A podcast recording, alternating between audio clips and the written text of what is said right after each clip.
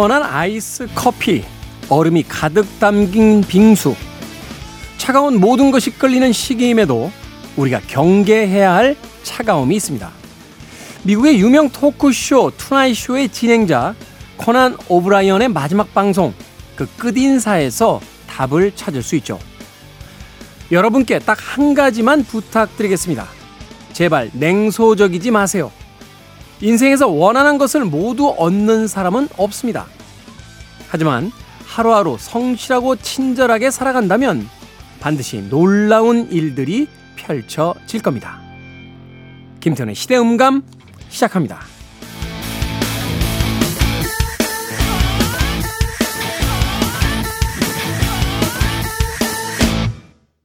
그래도 주말은 온다. 시대를 읽는 음악 감상회 시대음감 김태훈입니다. 살아가다 보면 주변에 꽤나 냉소적인 사람을 만날 때가 있습니다. 소위 시니컬하다, 냉정하다, 차갑다 뭐 이런 표현으로서 그 사람들의 성격을 설명하기도 하는데요. 저도 한때는 그런 성격이 꽤나 멋있게 보였던 그런 시기도 있었던 것 같아요. 세상을 초월한 듯한 표정을 지으면서 뭔가 나는 욕망이 없어. 나는 누군가에게 뭔가를 바라지 않아. 나는 냉소적이며 시닉한 캐릭터야. 라고 자신을 characterize, 성격을 드러내는 사람들을 보면서 어우, 멋진데? 요즘 말로 하면 이제 hip한데? 하는 표현을 썼던 적도 있는 것 같습니다. 그럼에도 불구하고 어느 정도 인생 경험이 있는 사람들은 모두가 공감하게 되는 이야기인지 모르겠습니다만 나의 따스함이 또 다른 따스함을 불러오게 되고요. 아주 힘든 순간에도 인생을 긍정적으로 쳐다보는 것이 좀 더 많은 것들을 베푼다는 걸 우리는 깨닫게 됩니다. 그런 의미에서 차가운 것은 여름철에 시원한 아이스 커피 정도로 충분하지 않은가 하는 생각을 해보게 되는데 몇몇 사람들은 그 의견에도 반대를 표하시더군요. 이 중국의 한 기록을 보면요. 중국 사람들은 차가운 것을 자꾸 마시면 일찍 죽는다 하는 믿음이 있었던 시기가 있다고 합니다. 그래서 한 기록에 보면 선비가 세상을 비관한 나머지 죽기 위해서 아침마다 찬물을 마셨다 하는 기록도 남아 있다라고 하니까 냉소와 차가운 것을 마시는 것과의 어떤 상관관계가 있는 것은 아닐까 하는 생각도 해보게 됐습니다. 뭐 그래도 무더운 여름에 아이스 아이스 커피 한 잔만큼은 또 다른 어떤 활력소가 되지 않을까 하는 생각이 드는데 인생에서만큼은 냉소적이거나 차가운 표정으로 사람들을 대하는 법 없었으면 좋겠습니다. 김태현의 시대 음감, 시대의 이슈들 새로운 시선과 음악으로 풀어봅니다. 토요일과 일요일, 일라디오에서는 낮 2시 5분, 밤 10시 5분 하루에 두 번 방송이 되고요. 한민족 방송에서는 낮 1시 10분 방송이 됩니다. 팟캐스트로는 언제 어디서든 함께 하실 수 있습니다. 글렌 프라이의 음악 듣습니다. Heat is on.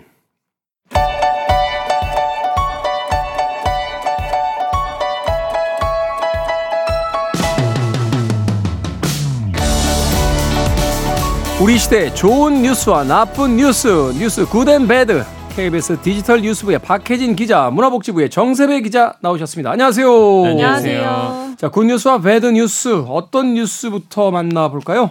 오늘 제가 bad news부터 하겠습니다. 네, bad news. bad news 너무 너무 너무 많았어요, 사실.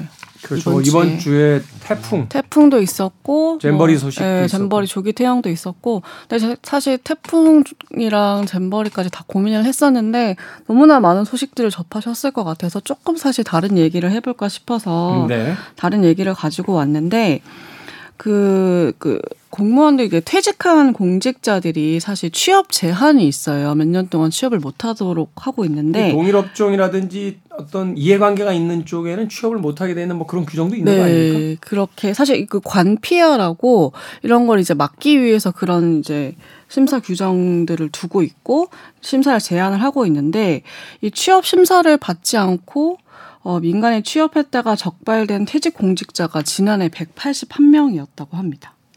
181명이요? 네, 181명이었고 고위공직자 그룹들이 많을 거 아닙니까? 그렇죠. 실제로 좀 이 사실 의원실에서 인사 혁신처로 제출받은 자료를 봤더니 지난해 취업 심사를 받지 않고 몰래 취업했다가 이 공직자윤리법 17조 위반을 적발된 퇴직 공직자가 말씀드린 대로 181명이었고 직급별 현황을 봤더니 2급 이상 고위공무원이 49명, 거의 50명 가까이가 됐다고 합니다. 꽤 많았죠, 진짜로. 공직자는 법을 수호하고 제도를 지키는 사람들 아닌가요? 그렇죠. 어. 그러니까 아예 그 공직자윤리법 17조에 재산 등록 의무가 있는 주요 공직자 그리고 대통령령으로 정하는 공무원, 공직유관단체 임원 등에 대해서 퇴직일로부터 3년간 취업을 제한한다 이렇게 되어 있거든요. 그런데 그게 잘 지켜지지 않고 있는 거고 위반하면 2년 이하 징역 또는 2천만 원 이하 벌금형을 받도록 되어 있는데 네, 아까 앞서 말씀드렸던 181명 중에 어, 정부 공직자 윤리위원회가 경찰에 고발한 인원은 한 명에 불과한 것으로 확인됐습니다. 그러니까 나머지는 법을 위반을 했는데 형사 처벌을 안 받은 거죠. 근데 본인들은 알지 않나요? 검사 받아야 된다는 거. 알죠. 음. 알겠죠. 아니, 공, 공중에서 할 수 있다는 거. 예. 모르지 않을. 그렇죠. 아니 이걸 어떻게 아, 이걸 어떻게 몰라요? 네. 이건 모를 수가 없는 거고. 근데 왜 형사 고발을 안 합니까? 그러니까 뭐 인사 혁신처에서 얘기하는 거는 정부 공직자윤리위원회에서 이 고발 여부를 판단할 수 있는 재량이 있다는 건데 그러니까 자기들이 직접 판단을 해봤는데 해당 사항 없더라고 자기들이 결정하고 고발할 정도까지는 예, 뭐 아니었다 이 정도인 것 같고 그렇기 고발, 때문에 고, 이제 네. 봐주기 아니냐. 뭐. 아니 고발할 정도까지가 어디 어디까지인데요?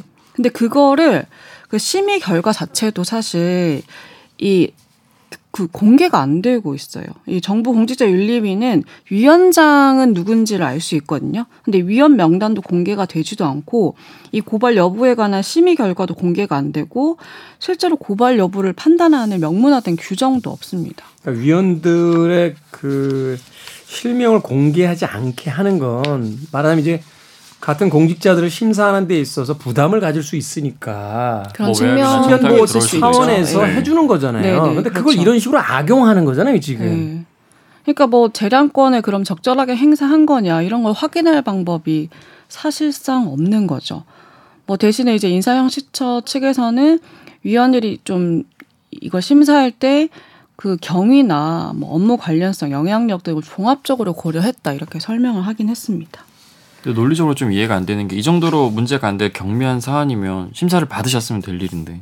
그렇죠. 애초에 네. 먼저 그러니까 심사를 심, 받았으면 될 심사를 일인데. 안 받았다는 건 심사를 받게 되면 취업이 안 될 수도 있겠구나라고 판단을 하신 거잖아요. 몰랐다고 그렇죠. 자꾸 그러시는데 그렇게 이런, 의심할 수밖에 없죠. 예. 이런 기본적인 것도 알지 못하는 사람이 어떻게 고위 공직자가 될 수 있었겠습니까? 음. 이건 말이 안 되는 거고요. 사실은 뭐 너무 오래된 자망 같은 이야기입니다만 윗사람들이 모범을 안 보이면 도대체 법을 지키라고 시민들에게 그렇죠. 어떻게 네. 이야기할 수 있겠습니까? 이거 왜 그러죠? 욱하다 보면 기자분들한테 뭐라고 하는 것 같아요. 어, 가끔 혼나는 기분이 네. 들 때가 있어요. 제가 한 건 아닌데 네. 제가 뉴스를 가지고 왔을 뿐인데. good news로 갑시다. 정세배 기자. good news 이거 제가 설명 좀 드릴 텐데 이거 들으시면 어 이거 bad news 아니야라고 생각하실 수 있는데 조금 들어보시면 아마 그런 맥락이 아니란 걸 아실 수 있을 것 음. 같아요. 이제 병상이 있잖아요. 대형 네. 병원이든 뭐 아니면 동네 의원에서도 이제 소규모 병상이 있잖아요. 동네 병원이나 의원에서도 이거를 병상을 기존에는 사실 병원이나 의원이 세워지면 이제 마음껏 할 수 있었는데 이걸 정부가 통제를 하겠다고 드디어 이제 밝히기 시작을 했습니다. 이게 네. 통제 계획이 세워진 건데 이게 우리나라 병상 수준이 어느 정도일 것 같으세요? 제가 먼저 여쭤볼게요. 네. 우리나라 병상 수준이 네, 그냥 순전히 느낌으로 드시기에 이제 OECD 국가 어느 정도 어떻게 경제력이 되는 국가들 기준으로 봤을 때 전체 국민의 한 네. 0.5% OECD 평균보다 저희가 좋을까요, 나쁠까요? 네, 병상 수가 어, 표정 보니까 안 좋을 안 것 같아요. 좋은 것 같아요. 아, 전 세계 1등이에요. 어, 그래요? 네, OECD 평균보다 3배나 많아요. 우와. 정말 병상이 아~ 많습니다. 네, 정말 병상이 많아요. 네.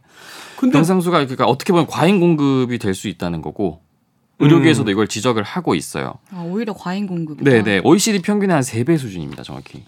예, 얼마나 되는 겁니까? 비교해도 1000명당 12.8개, 한 13개라고 생각하시면 되는데. 야, 그럼 네. 1.2% 1.3% 된다는 거잖아요. 예, OECD 평균이 4.3개예요. 근데 예. 이렇게까지 많이 필요한 건가요? 그래서 이제 사실 불필요한 병상이 많이 늘어날 음. 수 있고 그러면 당장 이제 의료를 좀 불필요하게 이용하는 경우가 발생할 수 있죠. 병상을 만들어 놨으면 병원 입장에서는 여기 되니까. 유치를 해야 될 그렇죠. 요인이 생길 수 있고 그러면 결국 이게 의료비 상승이 될 수 있고요. 어, 과잉 진료나 뭐 어떤 네. 또 거기에 대한 어떤 경비 같은 것들이 또 진료비에 얹어질 수도 있고 가장 큰 거는 근데 이제 병상이 주로 생기는 게 수도권, 특히 신도시 이런데 지금 계획이 많아요. 서울에 있는 그런 대형 종합병원, 상급 종합병원들이 이런 수도권의 인구가 계속 늘어나는데 병원이 적다 보니까 병상을 대규모로 좀 만들려고 하는데 아니 그럼 수도권 환자들도 진료 받아야 잘 된 거 아니야 이렇게 생각하실 수 있는데 문제는 늘 얘기 나오는 거 있잖아요. 지역 의료 붕괴. 음. 지역에서는 지금 있는 병원도 안 돌아가는데 그럴수록 한정된 의료 인력 자원이 수도권으로 쏠림 현상이 너무 심해진다는 거죠. 이게 그런 의도는 아니었겠습니다만 이제 고속철도망이 깔렸잖아요. 네. 그러면서 지방에 있는 그 병원들이 되게 힘들다고 하더라고요. 이제 오히려 힘들어진 거 같아요. 예, 입원을 해야 되는 상황이 되면은 다들 그 수도권 쪽, 그러니까 서울 쪽에 큰 병원 쪽으로 이제 오게 네. 되니까 접근성이 쉬워지니까 네.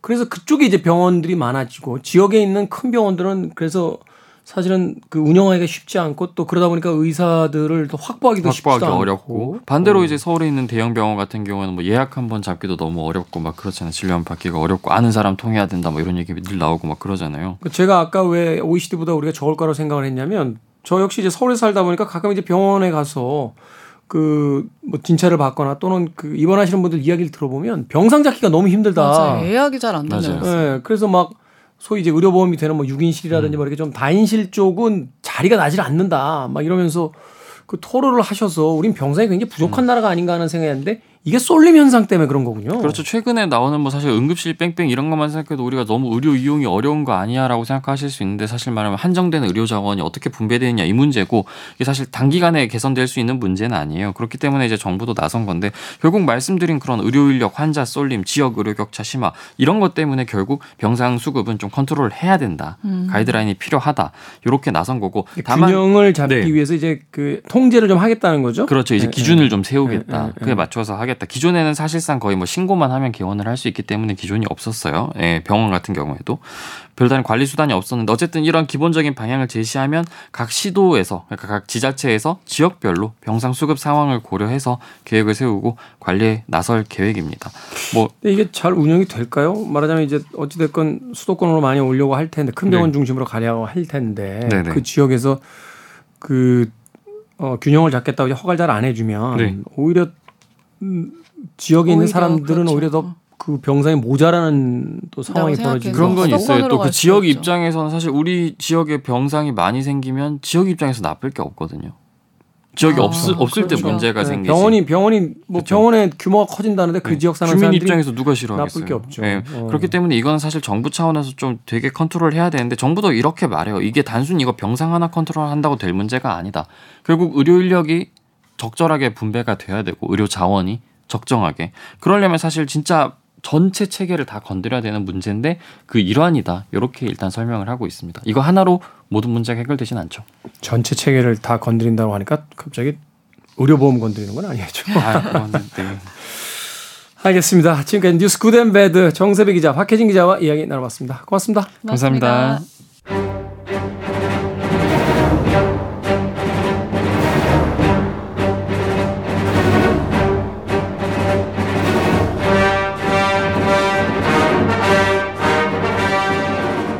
평론가는 왜 혹평을 일삼는가에 대해 평론가 C는 이렇게 말합니다. 혹평은 명예형이자 모욕 복수다. 우리 시대의 영화 이야기, 영화 속 우리 시대의 이야기, 무비 유한.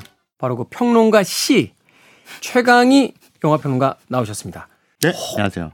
혹평은 명예형이자 모욕 복수다. 이게 무슨 뜻입니까? 어, 저 평론가 C를 안 밝히셨으면 제가 그 평론가 참 말 잘하네 이렇게 얘기하려고 했는데 아니, 밝혀주셔가지고 아, 누가 봐도 이건 최강희 평론가. 아 이게 뭐 어 이 혹평을 하면 어떤 네. 영화에 대해서 혹평을 하면 그 왜 이렇게 힘들여 가지고 정말 많은 시간 동안 많은 사람들이 엄청나게 땀과 눈물을 쏟아가면서 만든 영화를 그 평론가가 방송이나 뭐 매체에 나와서 단 한마디에 이런 영화가 있습니까? 이건 되게 웃기는 영화입니다. 이렇게 어 일축해 버리면 그 사람들한테 미안하지 않냐? 뭐 이렇게 그런 반응을 보이는 사람들이 많아요. 실제로. 사실은 뭐 네. 말이라도 하면 다행이죠. 그 미국의 네. 전설적인 평론가죠. 로저 에바트하고 진시 스케일은 투텀섭이라고 손가락 하나로 했잖아요. 음, 그렇죠, 그렇죠. 로마 무슨 황제처럼 손가락을 위로 올리냐 밑으로 내냐 가지고 음. 영화 평을 했으니까. 네, 네. 그래서 뭐 아무튼 그 평론가들에 대해서 별로 좋지 않은 시선을 갖는 거는 영화계에서 그런 시선을 갖는 건 당연한데 일반 관객들조차 그런 시선을 갖는 분들이 왕왕 있어서 제가 이제 그거에 대한 어 일종의 변명 그런 걸 해본 겁니다. 근데 명예형이라고 하는 것은 뭐냐면 음 그냥 뭐 평론가가 무슨 얘기 했다고 그게 무슨 형벌이 되는 건 아닌데 그 영화 감독들은 어쨌든 흥행을 해서 영화로 돈을 벌면 그게 명예라고 생각할 수도 있잖아요. 그렇죠. 뭐 예. 소위 이야기해서 예. 흥행 감독이 되고 예, 예, 어, 뭐 예. 이런 어떤 뭐 상을 받으면 또 뭐뭐 네, 예술 네. 감독이 되고 뭐 이러면서. 그렇죠. 그런데 그건 또 돈의 논리죠. 돈의 논리. 음. 요 흥행 잘 된 영화들한테 다 상 주면 흥행 무조건 흥행만 되면 좋은 작품이 되잖아요. 그렇죠. 예, 예. 그런데 흥행은 돼도 좋은 작품이라고 할 수는 없다. 누군가 그렇게 얘기를 해야 그게 이제 기록이 되거든요. 음. 예. 그 평론가가 조금이라도 권위가 있는 사람일수록 그 기록의 힘은 더 커지죠.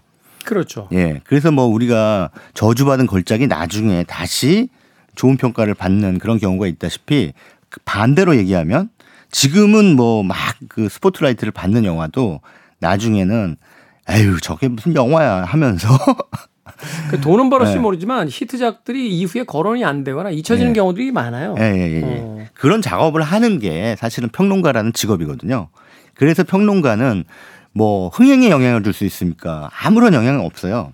최근에는 그런 것 같아요. 예, 예. 무슨 관객들한테 영향을 주는 것도 아니고 그냥 참고만 하는 그런 말을 할 뿐인데 어, 창작자들이 부당하게 편취하는 명예만이라도 뺏겠다.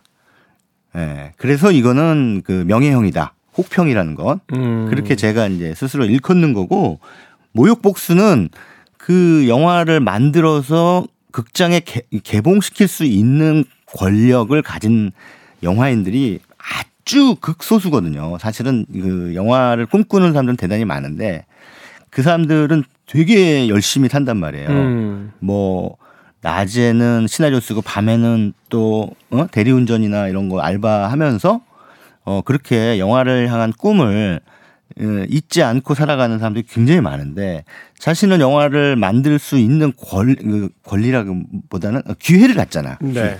그 희소한 기회를 그따위로 망쳐버리면 안 된다. 그거는 어 영화를 정말 꿈꾸는 많은 예비 영화인들에 대한 모욕이다. 음. 저는 그렇게 생각하기 때문에 그들에게 복수를 해주는 거다. 음. 이, 이 기다리고 있는 많은 예비 영화인들을 대신해서. 본인은 그렇게 이야기하시는데 예비 영화인들도 평론가는 별로 안 좋아해요. 어, 그러니까는 대신 뭐 복수해줬다고 해서 이렇게 네. 박수 쳐주고 이런 거 없잖아요. 그렇죠. 그렇긴 그게 현실이긴 한데 사실은 그러니 앞으로 우리 평론가들을 좀 예뻐해 달라라는 얘기예요. 그, 어, 평론가가 세상에 등장한 이후에 예, 평론가는 예쁨을 받았던 적이 없습니다. 음. 아무도 안 좋아해요. 그렇죠. 그런데 꿋꿋하게 이제 평론가라는 직업을 가지고 살아가는 사람들이 있다는 거죠. 예, 최강의 평론가. 물론 이제 몇몇 극렬한 팬들이 있는 건 알고 있습니다만 예, 음. 최강의 영화 평론가는 아, 그래도 참 그런 면은 유미한 것 같아요. 남들이 안 하시는 이야기 막 해요. 네네. 가끔 이렇게 옆에서 아 저렇게까지 얘기해도 되나 이런 때가 있는데 그래도 음. 그런 이야기를 통해서 네네. 또 사람들에게 많은 또 새로운 생각들도 불러일으킬 수 있으니까 네. 앞으로도 꿋꿋하게 예, 영화 평론에 대한 또 본인의 소신을 좀 지켜주시기를 부탁드리겠습니다. 자 오늘은 무비 유한 호평과 혹평 과연 그 양쪽에 어느 평이 더 많이 오갈지 최신 개봉작들 리뷰 어, 부탁드리겠습니다. 여름 성수기다 보니까 아무래도 네. 이제 기대작들이 굉장히 많이 나오고 있습니다. 많이 나와도 그냥 그 적당히 나와줘야 되는데 너무 많이 나와서. 그 정도요? 예, 그러니까 뭐 올 상반기에 사실은 한국 영화가 별로 없었잖아요. 상반기에는 사실 범죄도시가 예, 예. 천만을 넘긴 거 이외에는 눈에 띄는 작품이 없었어요. 범죄도시만 그러니까 천만을 넘긴 거를 떠나서 흥행이 됐다. 즉 손익분기점을 넘긴 영화도 범죄도시가 유일해요. 거의 거의가 아니라 실제적으로. 실제로. 예, 예. 어, 그러니까 소위 이제 흥행 영화라고 예, 상업 예, 영화라고 예. 불리는 영화의 틀. 안에서는 그러니까 돈을 번 영화는 범죄도시 3밖에 없는데 그냥 돈을 번 게 아니라 어마어마하게 벌었죠. 음. 그러니까 어마어마하게 벌든 벌든가 아니면 쪽박 차든가 둘 중에 하나 대박 아니면 쪽박 이제 이렇게 양극화된 지 오래는 됐, 오래되긴 했습니다만 올 상반기에는 그 훨씬 더 뚜렷해졌죠. 그런데 이제 그러다 보니까 조금 아 이거는 진짜 망하면 안 돼.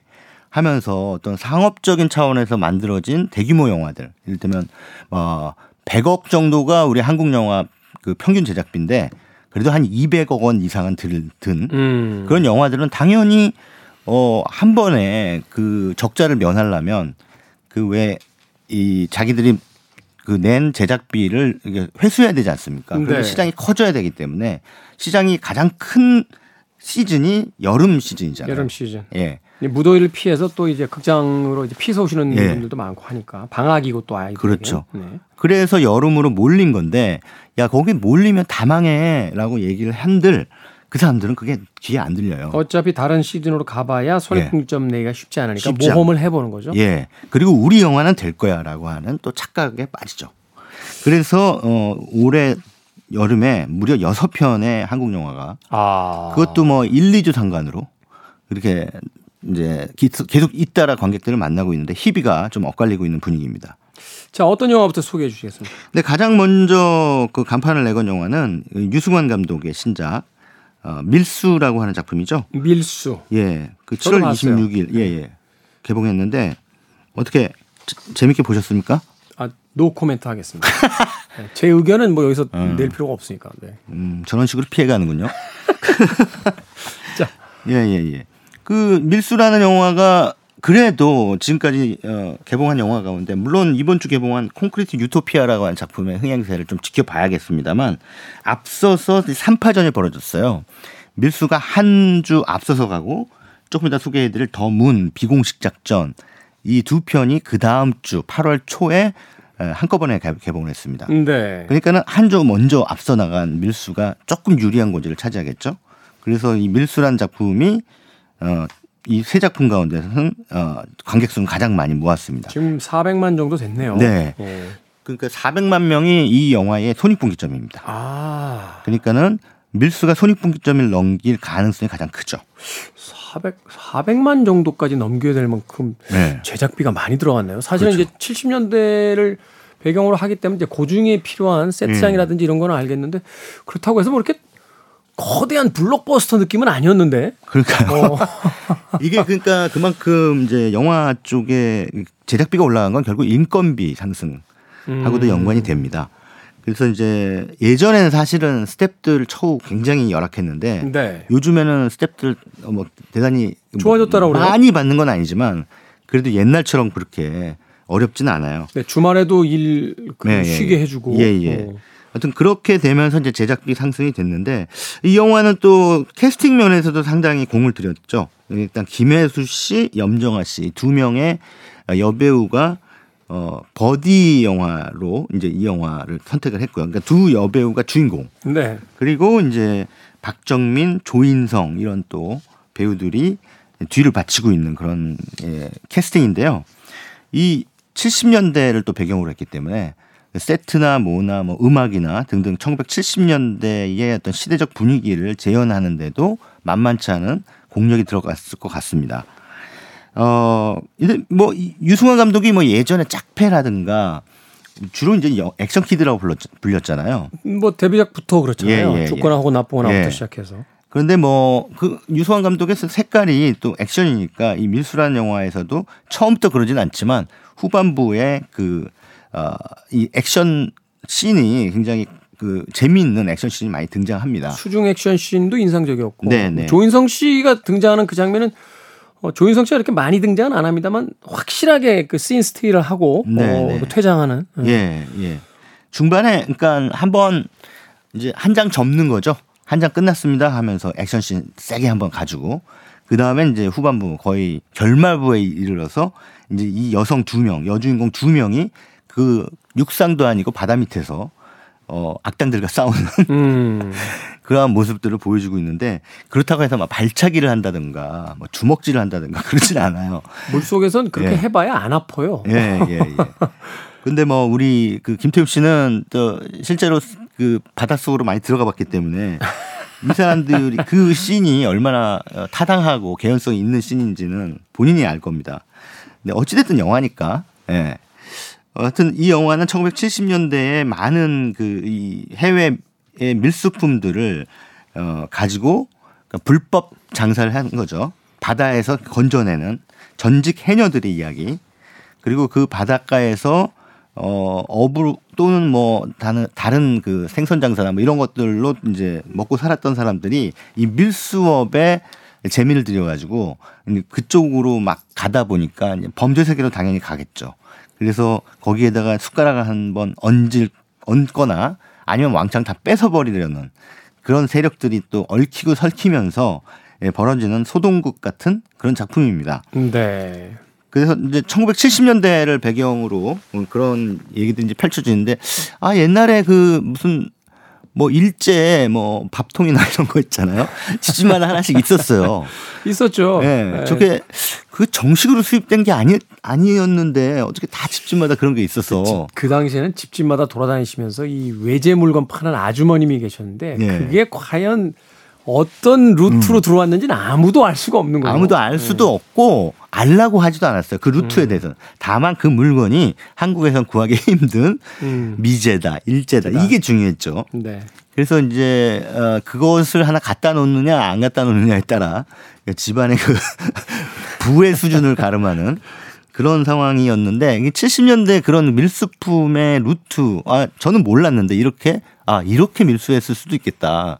라는 생각이 들어서 그 부분은 참 신선하더라고요. 바다에 던져버리면 네. 어그 세관의 눈을 피해서 이제 전직 해녀 출신 이 여성 둘이 아니 뭐 다른 분들과 함께 바닷속으로 들어가서 그걸 건져 올리는 음. 어마어마하게 무거울 텐데 사실 바닷속에서는 무게가 좀 줄죠. 줄죠. 어, 중력 네. 영향을 좀덜 받으니까. 예. 네. 그래서 덜 무겁게 느껴지죠. 그걸 이제 끄집어 올려서 국내 업자들한테 팔아 넘기는 그런 얘기인데 그 설정 자체는 참 재미있었던 것 같아요. 그런데 이야기를 이제 이어나가는 얼개가 대단히 이렇게 또 밀도가 높다라고 말씀드리긴 좀 어렵다. 특히 음. 예, 김혜수 씨, 염정아 씨가 1970년대에 젊은 해녀인데 예, 이 두 분의 미모가 뭐 워낙 뛰어나서 그런지 몰라도 너무 하얗다.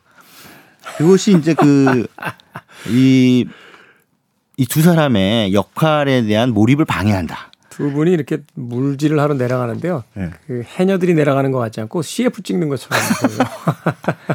아, 그 부분을 또 지적했더니 많은 분들이 아, 이 두 사람도 어, 뭐 화장품 CF 찍어야 되고 뭐 이렇게 배우뿐만 아니라 모델도 해야 되는데 그거 하나 때문에 얼굴을 새까맣게 태우면 어떡하냐. 그 다 이해해줘야지라고 또 주장하시는 분들이 간혹 계신데 그 집사분들이신가 왜 그걸 예, 예. 아니 배우가 그 배역에 몰입하기 위해 자기 그 모습을 그 외모를 바꾸는 것이 정상입니까? 아니면 안 바꾸고 우리가 이해해 주는 게 정상입니까?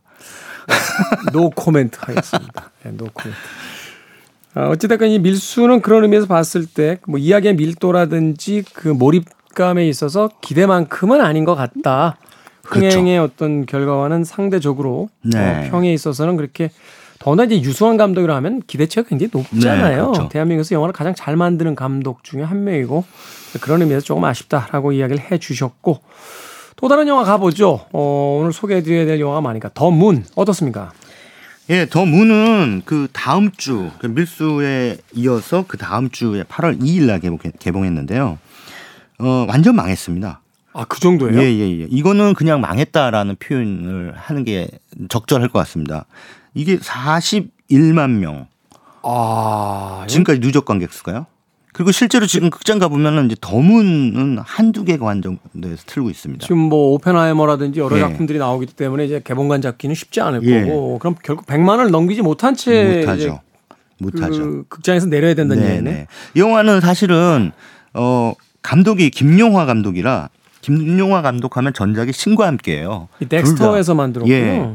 그 그게 전편 후편이 있었잖아요. 네. 둘다 천만을 넘었고 그 이전에 이제 뭐 조금 오래되긴 했습니다만 국가대표라는 작품도 있었고 또 미녀는 괴로워라는 작품도 있었고 아무튼 흥행작을 굉장히 많이 냈던 영화 감독입니다.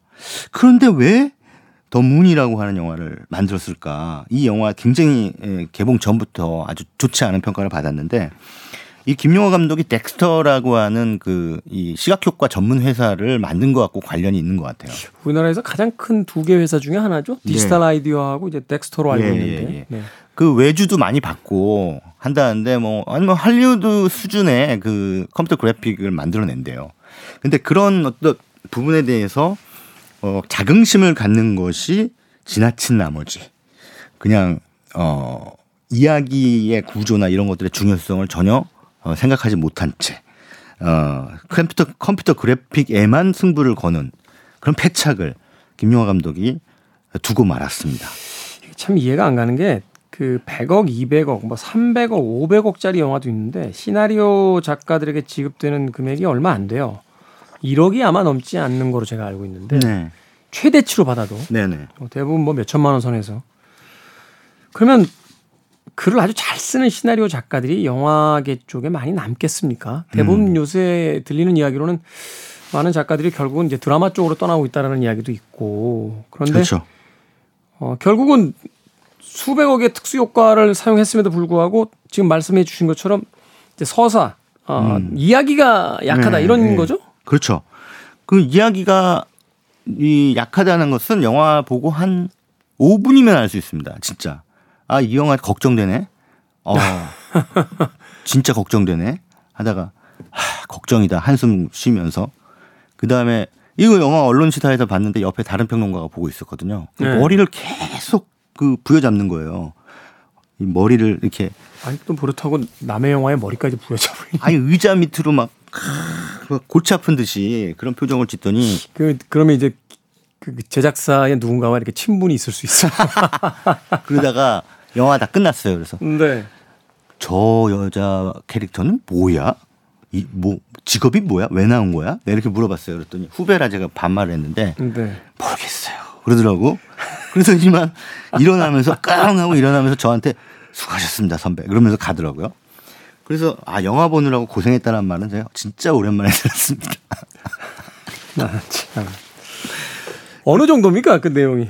아, 이게 이제 뭐, 이, 우리나라도 이제 미국처럼, 어, 달 탐사를 가는, 네. 예, 그런 내용인데, 예, 달 탐사를 이제 가서 뭐 여러 가지 미션을 수행하기 위해서 세 명의 우주인들이 이제 출발을 하고 그 안에 이제 도경수 씨가 맡은 역할이 있죠. 이 해병, 아니, UDT 출신, 네. 예, UDT 출신의 예, 아주 어 뭐랄까 튼튼한 그런 요원인데 그 같이 떠나긴 세 명이 떠났는데 근데 이 임무를 수행하던 와중에 예, 이 태양에 그 태풍이라고 부르나요? 태양풍? 네. 태양풍이 갑자기 불면서 그 유성우가 막 쏟아지는 상황이 발생합니다. 그래서 어 이 이들이 타고 간 우주선이 손괴되죠. 음. 부서져요. 근데 이제 다행히 착륙선만은 건졌습니다. 그래서 어떻게 어떻게 해서 이 착륙선이 달 표면에 착륙을 하게 되는데 그때 이제 도경수 씨가 맡은 그 역할만 살아남고 달 착륙에 달 착륙에 성공을 합니다. 음. 그런데 이제 문제는 어떻게 지구로 돌아올 것인가? 이게 이제 그래비티나 예, 예, 예. 어, 마 마션이었나요? 음, 네. 마션하고 네, 네. 다 그냥 짜깁기 한 겁니다. 마션, 뭐 그래비티 또는 더 나가면 인터스텔라도 있겠고요. 그럼 우리가 익숙하게 봐왔던 할리우드 SF 영화의 그 이야기 구조를 적당히 짜 맞추고 거기에 이제 아 우리도 우주를 배경으로 한 이 SF를 찍을 수 있다. 예. 그렇게 해서 이제 그거를 사실은 과시하고 싶었던 거죠. 그런데 문제는 뭐냐면 영화는 스토리 예술이에요. 스토리 장르라고요. 서사가 재미있어야죠. 이야기가 재밌어야 그걸 예. 기대하면서 보는 건데. 그럼요. 제 아무리 최첨단 기술로 비주얼적인 거를 너무 멋있게 보여줘도 이야기가 재미가 없으면 꽝이라고요. 그러니까 재미없군요. 이야기가. 예. 근데 이제 그런 부분에서 이 더 문이라는 영화가 아, 우리가 흔히 이제 어, 복차지게라는 말을 쓰죠. 어려, 복차지게. 어렵습니다. 무슨 뜻입니까? 앞에 차가 넘어지는 걸 보고 교훈을 얻는다라는 뜻이죠. 음. 그래서 이후의 영화들한테 복차지기가 될 것 같습니다. 천만 이상의 영화를 만들어 봤기 때문에 누구 말도 듣지 않아요. 이게 그런다고 하더라고요. 이게 네. 흥행 감독들이 한번 꽂히면 주변 사람들 이야기 사실은 뭐 그것도 맞는 이야기죠. 내가 천만 감독인데 옆 사람이 누가 뭐라고 한다고 그 사람한테 이렇게 쉽게 흔들리겠습니까? 그렇죠. 아, 그런데 좀 안타깝네요. 다른 건 몰라도 이야기만큼은 좀 더 재밌었으면 하는 바람이었는데 더문 네. 아쉬운 마음으로 뒤로 하고요. 이제 비공식 작전과 콘크리트 유토피아 남아 있는데 시간이 별로 없습니다. 빨리 소개해 주십시오. 네, 비공식 작전은 이제 실화를 바탕으로 한 영화라고 하- 하는데요. 김성훈 감독이 메가폰을 잡고 이전에 터널이라는 작품 만든 네. 감독입니다. 영화 잘 만들죠. 저, 네, 저 네. 킹덤 만들었던 네, 그렇습니다. 그리고 하정우 씨, 주지훈 씨이 음. 두 분도 이제 신과 함께 커플이죠. 그렇죠. 예. 거기서 같이 나왔는데 이번 영화에서도 이제 두 사람이 같이 호흡을 맞췄습니다. 굉장히 어, 약간 하정우 씨는 능글능글하면서도 어 상- 이런 장르 영화에 잘 어울리는 그런 연기를 잘 펼치는데 이번 음, 영화에서도 네. 마찬가지고 두 사람이 호흡을 이번에 처음이 아니기 때문에 맞춘 게 예, 굉장히 찰떡궁합을 보여줍니다. 비공식 작전은 더문에 비하면은 저기 거의 그 세계 100대 영화에 속한다고 해도 아니 기본적으로 만, 그 말이 돼요. 이야기가. 예, 저 말이 안 되는 영화는 제가 80년대 한국 영화를 본 이후로 처음이에요. 더 문. 아, 물론 그 전에 이제 심영래 감독의 더 디워라든가 몇몇의 작품이 있긴 했습니다만 아무튼 이 비공식 작전은 에, 이 레바논에서 한국 외교관이 납치당했던 사건 이게 80년대에 있었대요. 실제로. 실제로. 예, 예. 저는 몰랐어요. 그런 일이 음, 있었는지. 음. 아마 뭐 보도도 안 나왔던 걸로 저는 알고 있는데. 아무튼 그거는 뭐 첩보 기밀 상황이어서 지금 그것이 어 밝혀지려면 뭐 몇십 년 기다려야 된다고 하더라고요. 음. 근데 어찌됐든 그거를 감독이 어느 루트를 통해서 들었는지 그거를 바탕으로 해서 재구성한 작품입니다. 그러니까 당연히 허구가 많겠죠. 근데 여기서 이제 하정우 씨는 그 납치된 외교관, 그 현지 테러 단체에 의해 납치된 한국 외교관을 구하러 가는 임무를 맡고 그리고 현지의 택시 운전사면서 하정우 씨를 도와주는 역할로 이제 주지훈 씨가 등장을 합니다. 이거 어디서 많이 본 얘기 아닙니까? 교섭에서도 예. 다뤘던 이야기 아닌가요? 교섭이란 영화하고 아주 비슷합니다. 근데 이거를 교섭이란 영화하고 비슷하다고 뭐 베꼈다 이렇게 얘기할 수는 없어요. 두 영화가 불과 지금 6개월 차이기 때문에 6, 7개월? 그렇죠. 예. 어. 그렇기 때문에 영화 한 편 그 제작이 뭐 거의 비슷한 시기에 들어갔겠네요. 네, 2, 3년 정도 걸리기 때문에 이게 뭐 바보가 아닌 이상 그 비슷한 영화가 저쪽에서 촬영 중인데 음, 음. 어 그거 계속 가는 사람 아마 교섭이란 영화의 그 존재를 잘 몰랐던가 아니면 알았어도 우리 영화하고는 이 결이 다르다라고 음. 생각했을 수도 있겠죠. 근데 그 캐릭터 설정도 좀 비슷하지 않습니까? 네, 좀 네, 진지한 어떤 수사관과 거의 약간 그 trickster라고 하죠. 네. 어, 웃음을 담당하면서 이제 구멍을 메워주는 어떤 음. 그 조연 네. 캐릭터 뭐 이런 그렇죠. 이런 이런 것도 되게 비슷하게 느껴지는데. 비슷해요? 예, 어. 비슷한데 여기서는 이제 교섭과 다른 게 하정우 씨가 주준우 씨보다 더 웃기죠. 음, 음, 음, 음. 더 웃겨주는 그런 캐릭터고 그렇다고 해서 이제 주준 씨가 사고뭉치로 또 나오는 것도 아니고 어 그래서 둘이 굉장히 그 뭔가 협업을 잘 잘하는 그런 상황에서 예 이제 외교관을 구해내는 그런 미션을 수행을 하는데 아무래도 기시감이 들기 때문에 신선감은 떨어진다. 음. 그래서 이것 역시 더 문하고 비슷하게 같은 날 개봉했는데 그냥 두 배 정도. 근데 두 배라 봤자 80만 명. 아, 지금 박스오피스 8위로 떨어진 상황입니다. 더문은 굉장히 치욕적이네요. 비공식 작전보다도 오히려 흥이 네. 지금 절반밖에 안 된다. 네, 그렇죠. 절반밖에 안 됐죠. 교섭이 이미 6개월 전에 이제 개봉을 했었기 때문에 그 영화 때문에 이제 신선미가 사라지다 보니까 관객들에게 또 많은 선택을 받지 못하고 있는 게 아닌가 하는 생각이 네. 듭니다. 자 이제 마지막 영화 콘크리트 유토피아. 근데 이거는 이제 이번 주에 개봉을 해서 이 영화가 개봉하면서 이제 드디어 밀수란 영화가 박스오피스 1위에서 내려앉았습니다. 네. 어 그런데 이제 뭐 신작 프리미엄이라는 것도 작용을 했을 테고요. 또 배우가 이병헌 씨가 주연이고 음. 또 이병헌 씨가 영화에서 뭐 정의의 사도 이런 게 아니라 그냥 여기 머리 헤어스타일 보신 대로 알다시피 그냥 뭐 올드보이의 최민식 씨 같은 그런 느낌? 음. 어 아니면은 뭐 이 악마를 보았다에 나왔던 그런 느낌이랄까? 약간 삽짓하군요. 네네. 네. 그런 정체를 알 수 없는 그 정체가 약간 그 베일 속에 가려져 있는 그런 인물입니다.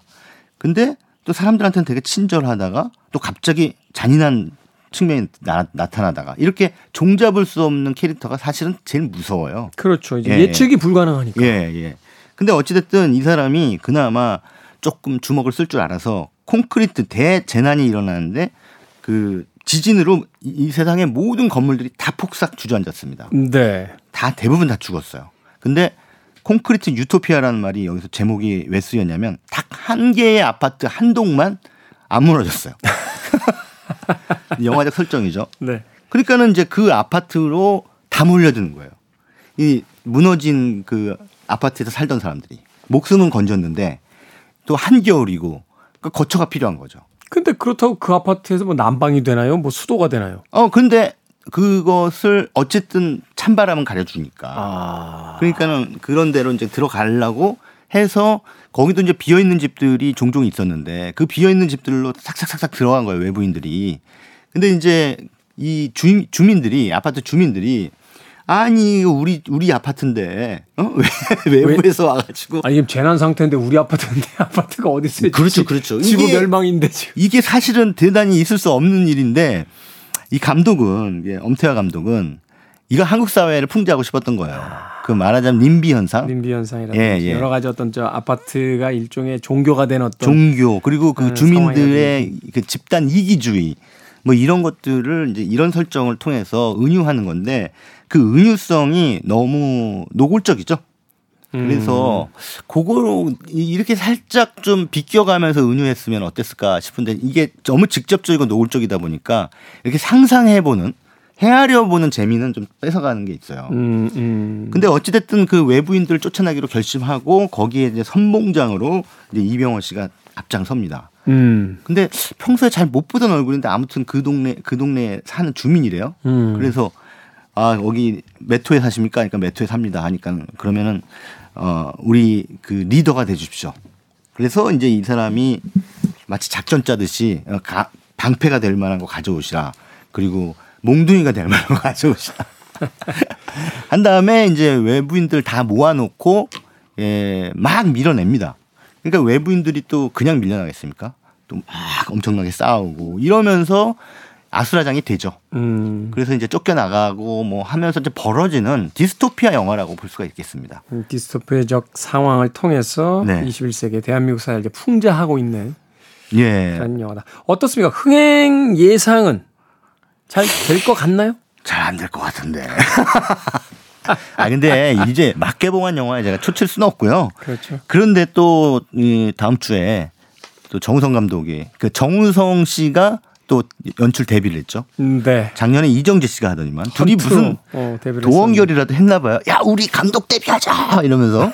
오래전부터 준비했다고. 예, 예. 그래서 뭐 이정재 씨는 아주 좋은 평가를 받았죠. 헌트라는 음. 영화로. 근데 이제 정우성 감독은 아, 보호자라고 하는 영화로 이제 광복절에 선을 보이고 같은 시기에 이 크리스토퍼 놀란 감독의 또 신작이죠. 오펜하이머. 음. 이 두 작품이 같이 붙기 때문에 또 아주 안 좋은 상황입니다. 콘크리트 유토피아로서. 네. 다음 주가 또 격전지가 되겠군요. 여름 시즌의 마지막. 자, 최강의 영화 평가와 함께한 무비 유한 여름 성수기 한국 영화 리뷰 이쯤에서 마무리하고요. 내일 이 시간에 또 다른 영화 이야기로 모시도록 하겠습니다. 고맙습니다. 자, 저도 끝곡 전해드리면서 마무리 인사하겠습니다. 끝곡은 Lighthouse Family의 Lost in Space라는 곡 준비했습니다. 지금까지 시대용감의 김태훈이었습니다. 고맙습니다.